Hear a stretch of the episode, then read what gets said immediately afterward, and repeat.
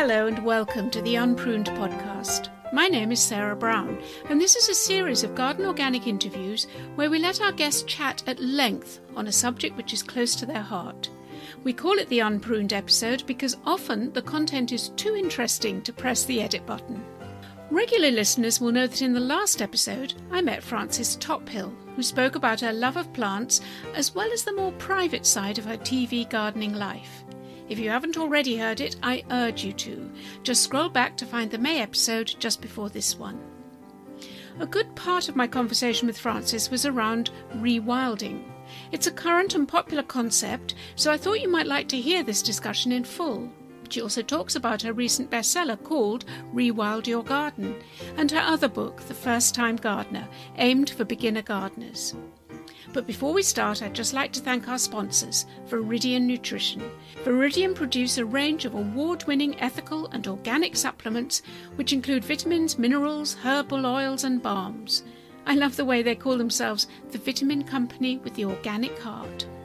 Their supplements are stocked in over a thousand specialist health stores across the UK. So to find out more, visit viridiannutrition.com. That's Viridian with a V nutrition.com. Let's go straight to my chat with Frances and pick up where we left off. Frances, hello. Hello. At the risk of sounding gushing, I absolutely loved Rewild Your Garden. And I wondered if we could just talk a little bit about that book because the, the title says it all. How to bring a sense of nature and wildness and living with it in your garden. It, it, it was a lovely book to write you know, I, I, it's really lovely to hear you say that you in, enjoyed reading it. Um, it. It was a bit of an education for me actually, as, as a gardener. I, you know, I, insects and wildlife is a, is an interest, but it's not something I'm an expert in in any way, shape, or form. So, the research part of this was fascinating to me, and the more I delved, the more I was interested, the more I really want to learn about this stuff. So, um, and the whole was... concept of rewilding as well, which is very much gathering momentum, isn't it? It's about Absolutely. letting nature make the decisions instead of us imposing it upon her. Yeah, I mean, I think I think that we have a, a legacy, particularly in this country, of a very controlled method when it comes to horticulture, and it's been a long-standing thing. You know, Capability Brown, and, and that kind of smoothing over of huge, vast swathes of the, of the landscape. You know that we we take for granted now, where actually they would have looked completely different hundreds of years ago. We have developed a culture of control when it comes to landscaping uh, which is bizarre when you think about it. You know, nature is a force, and, and why would we want to step in and, and, and stop it? But we do. Um, and it's so second nature. We, go out to any space, and the, the first thing you do is oh, pull everything back, cut everything down, look at what you're with, you're sort of left with, and you think, well, actually, why do we do that? Why, why can we not just allow things to do what they want to do a bit? And recognize them as being beautiful. And I, have done that this year on my allotment. I just obviously I grew things, um, but in amongst that, I let a lot of the weeds grow, and it looked beautiful. You know that I couldn't have done it better myself if I'd planted things without compromising your gardening principles and your garden still being productive. So it is that kind of balance of of getting what you need from your from your space, particularly if it's productive, but also allowing nature to do what it wants to do but rewilding as a process is, is a, a really long term um, you know, it, takes thousands of years. And I, I, I, read actually a critique of rewilding as a concept by Monty Don, actually.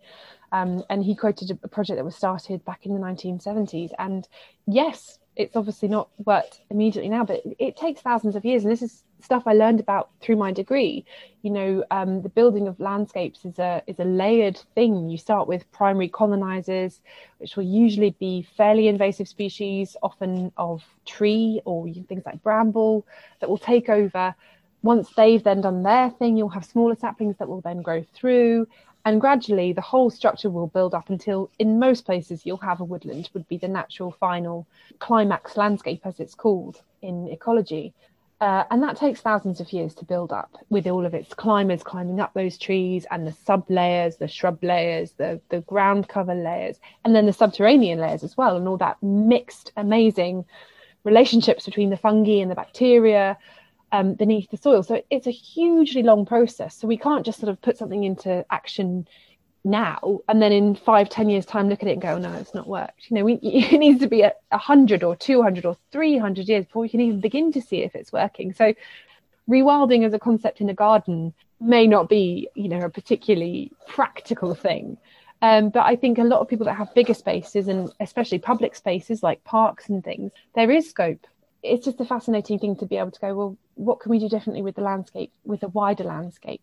I like the way in the book you're very practical in terms of you you have the three options. If you're looking at areas of your garden, you can either go down the complete rewilding route, which is basically just leave it, let the brambles happen. Then there's the kind of middle route, and then there's the what you might call conventional route. Rewilding as a concept in a garden may not be, you know, a particularly practical thing. It's it's a huge network of which we're just a tiny part, and the plants we grow are a big part.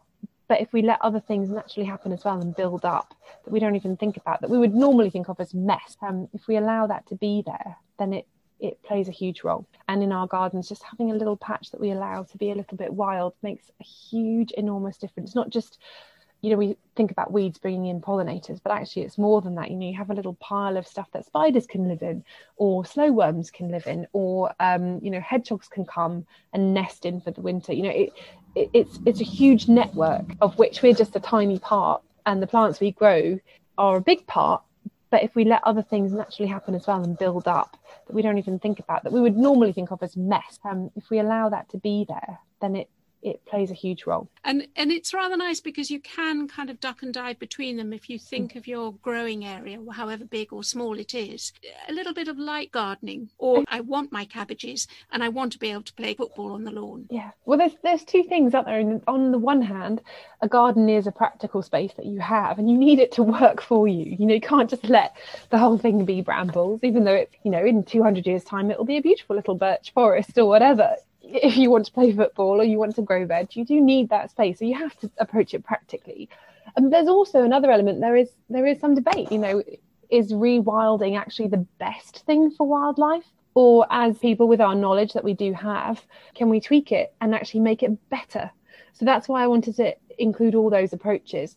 Um, I think I probably can, it's probably quite obvious from the book that the kind of conventional route is usually my least preferred option. You know, I, I wouldn't advocate the application of masses of chemicals and fertilizers and sprays to control things and create a sterile environment. I, I don't think that's the way that we should go as gardeners but there may be times when the space that you have or what you want to do with it dictates that you sort of have to keep it as sterile as possible but then, you know, if you can say rewild an area, if you know you have a certain butterfly in your area that's in decline and needs a certain species to, to lay its eggs on, for example, then you can plant that species in your rewilded section and you've actually enhanced it. But it's not a true rewilded garden because you've intervened. So I think it's that that balance, you know, that actually there is a debate whether we should just let nature do its thing or whether we should let nature do its thing a bit and then give it a helping hand when we can which is that's, that's, probably the best way. That's absolutely how the book stands at the moment, and that's why it makes it such joyous reading because it does give you ideas of how you could possibly just make small changes. As you said, there's little researches. What? How can I help a frog come into my garden? How can I help a hedgehog?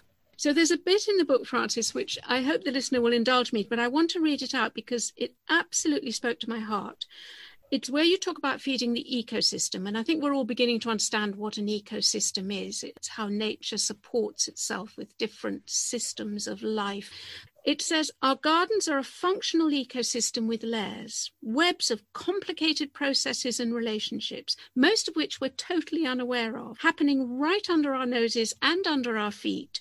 A thriving, living, breathing habitat if we think of our gardens like this, and not just as a room outside our house or a manicured space designed purely with aesthetics in mind, then we can begin to train ourselves to make the changes so badly needed by struggling wildlife. Now, I couldn't have put it better. Um, and I, I wondered if you give reasons why it would be good to rewild where possible. Yeah, I, I, in the book I've, I've, highlighted five reasons um, why I think rewilding is really needed. So the first is to create a natural and unspoilt haven for wildlife. Um, you know, I think it's, it's no secret that wildlife is struggling uh, and the way that we've gardened historically has not helped many many species. So giving them a helping hand wherever we can is is is hugely needed. I think the last year or two if nothing else has made us feel that the impact human beings have on the earth is not always hugely helpful. And i know that i felt very responsible and you look at the animals and the natural life forces and, and, and plants as well i've included because i always find the frustration that in most wildlife books you, they never talk about the plants that are actually struggling as well and could do with a helping hand too. So so many species that that need our help that wouldn't have needed our help if we hadn't destroyed their habitats in the first place. So yeah that, that's that's the main reason is, is to help the wildlife wild species all over to to recover in their numbers so we have a, a better balance globally the next thing is to reduce chemical use. I think we as gardeners have been reliant on chemicals for a very long time.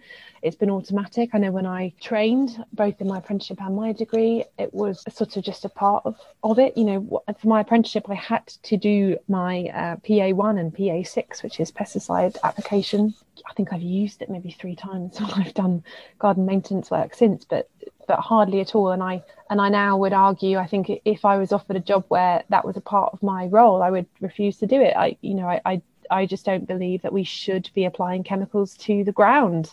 Um, my allotment, I, I don't know this, but I suspect has got some long-term chemical damage because I have a huge problem with horsetail, and there are certain areas in my allotment where I grow something, put a plant in the ground, and it turns red immediately. Mm. And when I eat uh, certainly things like some of the herbs, I get an immediately bad tummy. And I think there is residual chemical in the ground where someone has tried to get rid of the horsetail with something probably pretty noxious. So I just, I, I think we can't justify it anymore as gardeners to just throw chemicals around willy nilly.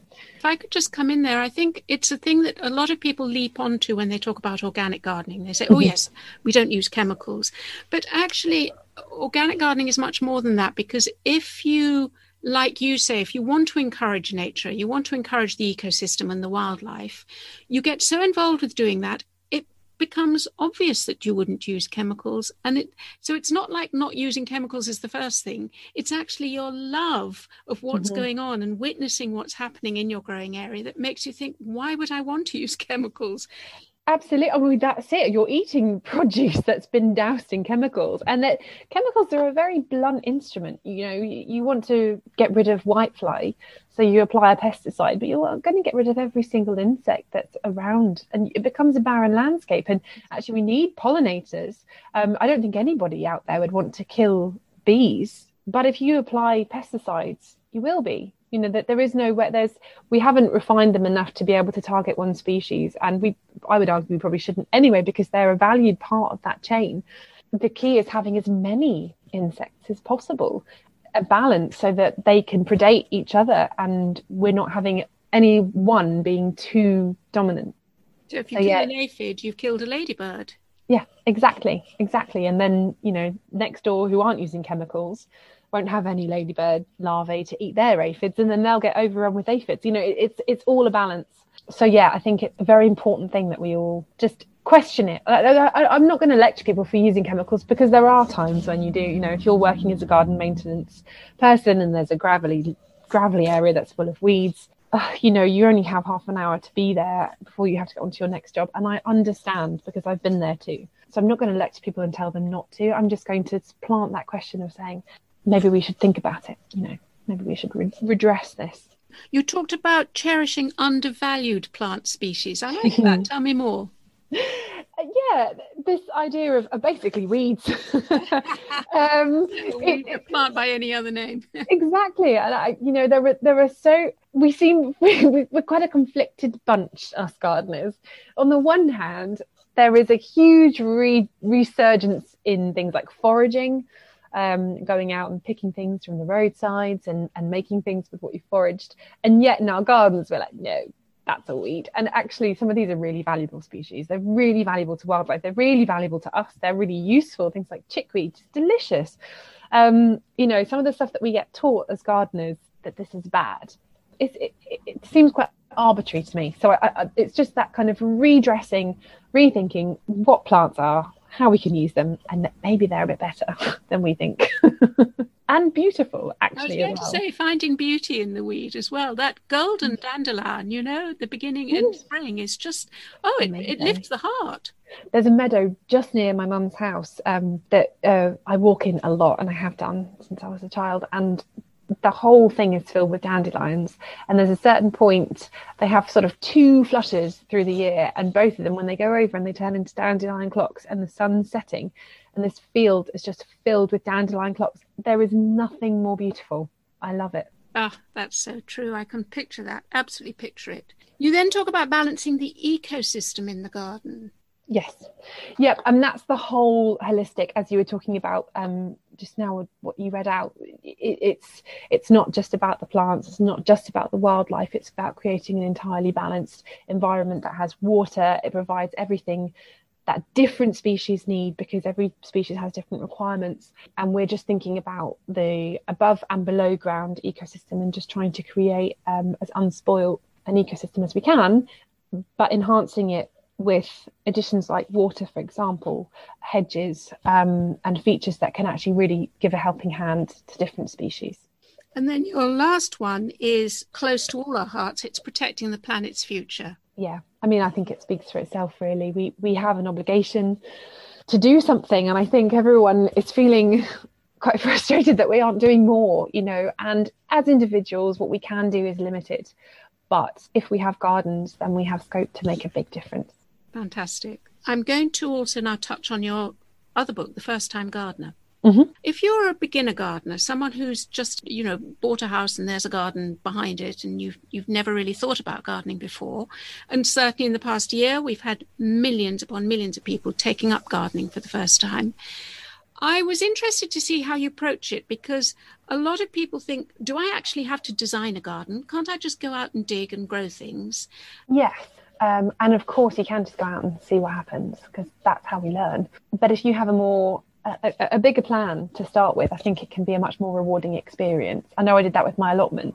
You don't just start digging a bed; you sort of sit there and you can plan where the beds are going to be. And I, you know, maybe I like planning, but I think um, I think it's a really nice thing to feel you know why you're doing what you're doing because I have a lot of people, especially people my age now, so we're getting a little bit older, and more and more people my age are now starting gardening and ringing me and I have friends saying, "Oh, God, what do I do with this?" And people get really, really stuck on the detail. My little sister's just got her first allotment, and I get texts every day now about this real fine detail about uh, okay, I've got this. What am I going to do? It, it, you kind of want to say step back and just don't worry about that stuff yet. Just enjoy the process start doing it year on year, things will build up and they get people get really worried. I think I think there's a lot of anxiety in gardening, and I understand why because you feel out of control very quickly. Things grow without you giving them permission. You plant something, it looks great, and then it suddenly starts growing, and it starts, you know. And we we all, I think there's a lot of a lot of worry that we're not doing it right. Mm. And actually, you know, there is no right and wrong. If you have an idea what you kind of want, if you stop and step back and think, what do I want my garden to do first and foremost? Because it's a space that should be, I think, functional in some way. And that may just be a place you can relax in, or it may be a place that provides for wildlife, or it may be a place that's productive. Um, you may be really into herbs. You may be a, a, herbal practitioner and want to grow as many medicinal herbs as you can. You may be a baker and want to grow as many edibles that you can put into your baking. You know, who knows? Whatever the reason for your garden to exist, that's where you start and from there you can build up the layers. But don't start with the final layer step back. We've all done it. Very sound advice. And i always find it difficult because actually what you fundamentally should do is start looking at your soil because we know the soil is the source of all life in the garden. But you say that to a beginner and they glaze over. Who wants to talk about brown stuff? Soil's just there, you know, it's know. just there. And that's a very tricky one to tackle, don't you think, right at the beginning? Yes, although I do think more and more people are getting into that. The amount of people who who who speak to me now about no dig, I've had so many people in the last year who have got into it saying they've just got this space. What are they going to do? They decided to go no dig. Should I get this? Should I use cardboard? Should I use? And they're really that that seems to be the focus now, which is amazing great for, for a lot of people to be doing that. The soil is so important. If you have an impoverished soil, there will be things that you just can't grow. Similarly, if you have an acid soil or a very, I grew up in very chalky areas, it's very alkaline. So I, I could never grow rhododendrons or camellias, and you know, um, blueberries on my allotment just die. There are things that you just can't grow, and if you don't understand how that soil works, you'll, you'll always be battling uphill instinctively, and because that's what we're taught. Go into a new space and we start digging. That you know, that's just what people do. And and I do think this no dig movement is growing, and I think it's really great. You know, the the understanding that the relationships that go on in the soil are as complicated as the ones that go on above the soil, and we don't really understand them all yet. Um, and I know there are lots of people like Wisley are doing big trials into dig versus no dig. Their students all get um, a plot every year. Half of it is a dig plot, and half of it is no dig, and has been no dig for the last four years or however long since they started doing this this program. And I went and saw them last year, maybe the year before because last year's gone by in a blur. Probably was the year before. And the no dig side, from what I could see in the middle of summer, was doing hugely better than the side that had been dug. So there, there was a lot. If you know the soil, it's a bit like rewilding your soil. It knows the soil knows what it needs to do, and if you allow that process to happen naturally without interrupting it with a huge spade, that can work really well. And you can still improve your soil by adding mulches and composts and manure to the surface and allow all the microbes and the worms and the things within the soil to incorporate it in the right way. It's so like your personal gut system, isn't it? We all know that we want to eat food because that feeds us and nourishes us. But actually, if you work out what sort of food would feed you better and would feed the biome in the gut, and these are very trendy words I'm using now, but the biome in the soil and the biome in the gut, they're all exciting areas of exploration now because there is all that life in the soil that's actually providing the nutrition for the plant roots to take up and to help the plant grow and to flower. And that very, very basic understanding, you don't have to be a soil scientist.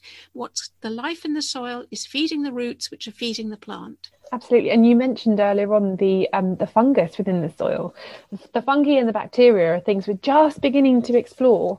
We don't know for sure what happens, but um, there is there is research to say that fungus and mycelium, particularly in forests, connects plants but actually communicates within plants as well. And they're just they're just realizing that there may be elements that the fungus enables nutrient uptake through the roots of the plants allows plants to find out if there's a problem somewhere else to potentially transport things around. They don't really understand how that works, but also to be able to isolate if there is a, a pathogen attacking a certain tree.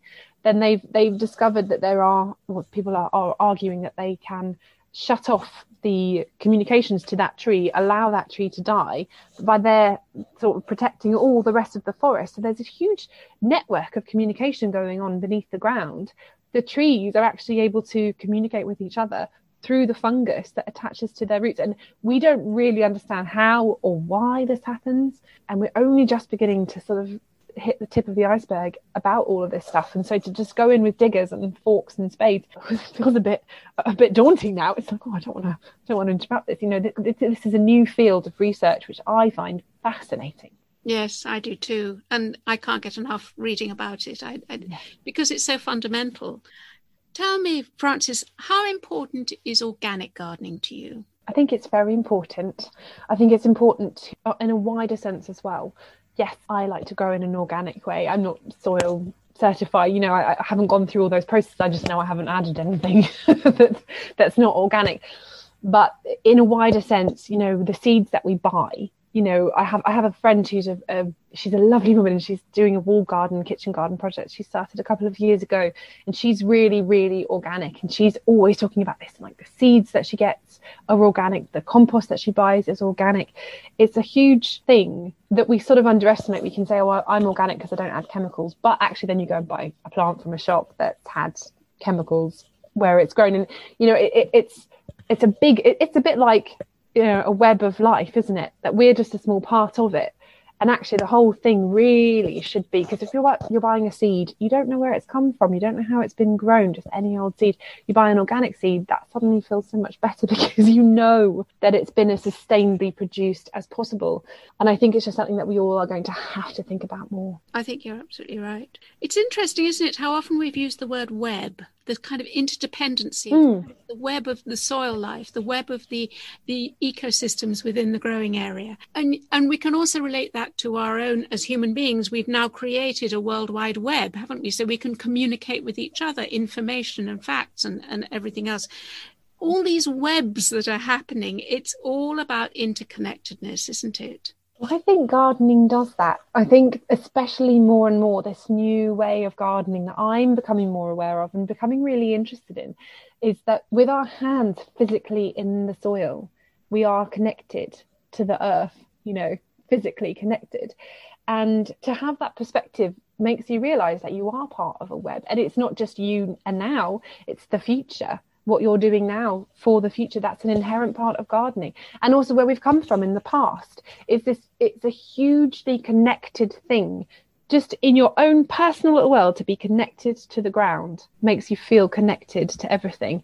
And we're now i think people are beginning to actually enact those connections. Community. Gardening is hugely about community whether it's just providing um, vegetables to your community or whether it's actually growing together and learning together and building those communities I think as gardeners, we are becoming more and more aware of the web that we're part of and how important our role can be in that. Frances, I'm going to ask you now. You you have a big television presence, which is lovely. We've all seen you on Gardener's World and also on Love Your Garden. And I wonder is there a conflict between the personal Frances, who loves being in her garden with her hands in the soil, and this very public persona? Is that difficult to handle sometimes? Yeah, I, I, I, do think it is. I'm, I'm not naturally a very gregarious person. I think a lot of gardeners aren't. I love people and I find them very fascinating, but I'm really much more comfortable with plants. um, it's it's a conflicted thing. It, I, I, it's there are many ways in which it's a conflicted thing. So on the one hand, I'm a gardener who's connected to the earth. On the other hand, I spend most of my time driving up and down the motorways in different places, different hotel every day, different team of people every day. It's really fascinating and I learn a lot, but it's it's it's quite a conflict. You know, the, the actual holding down of a gardening job becomes very very hard when you're working in such a sporadic chaotic way so there's that conflict but then there is also as you say the kind of the personal life versus the public life. And i i'm quite private with with my personal life. I don't kind of share a lot. I've, I've only very recently started doing social media at all. But it's it's something that i am naturally shy away from the spotlight. So i don't get too much of it. You know i i go out for dinner with Alan Titchmarsh and he can't escape it. And he's really great and he doesn't seem to mind but I think I would mind if I couldn't just go about my daily business uh, without people always coming up to me. And so I think it's uh, one of those things where I'll have to tread slightly carefully and stop at some point and go, do you know what, this is enough? Because once it's tipped, you, you can't take it back. So yeah, I, I do have that slight conflict, but I think I managed to keep my private life private enough that I have like my little secret self and people think they might know me on the screen, but you know, I have my own things separately that are just mine. Frances, I'm so grateful that you spent time chatting for this podcast. It's just been a delight talking to you. Thank you. Thank you so much for having me. It's been absolutely lovely. And thank you for listening. Don't forget to subscribe to our organic gardening podcasts. Every month we have a new guest, plus helpful tips and advice on how to grow the organic way. Bye for now. And our thanks again to Viridian Nutrition for sponsoring this episode and to Kevin MacLeod for the music.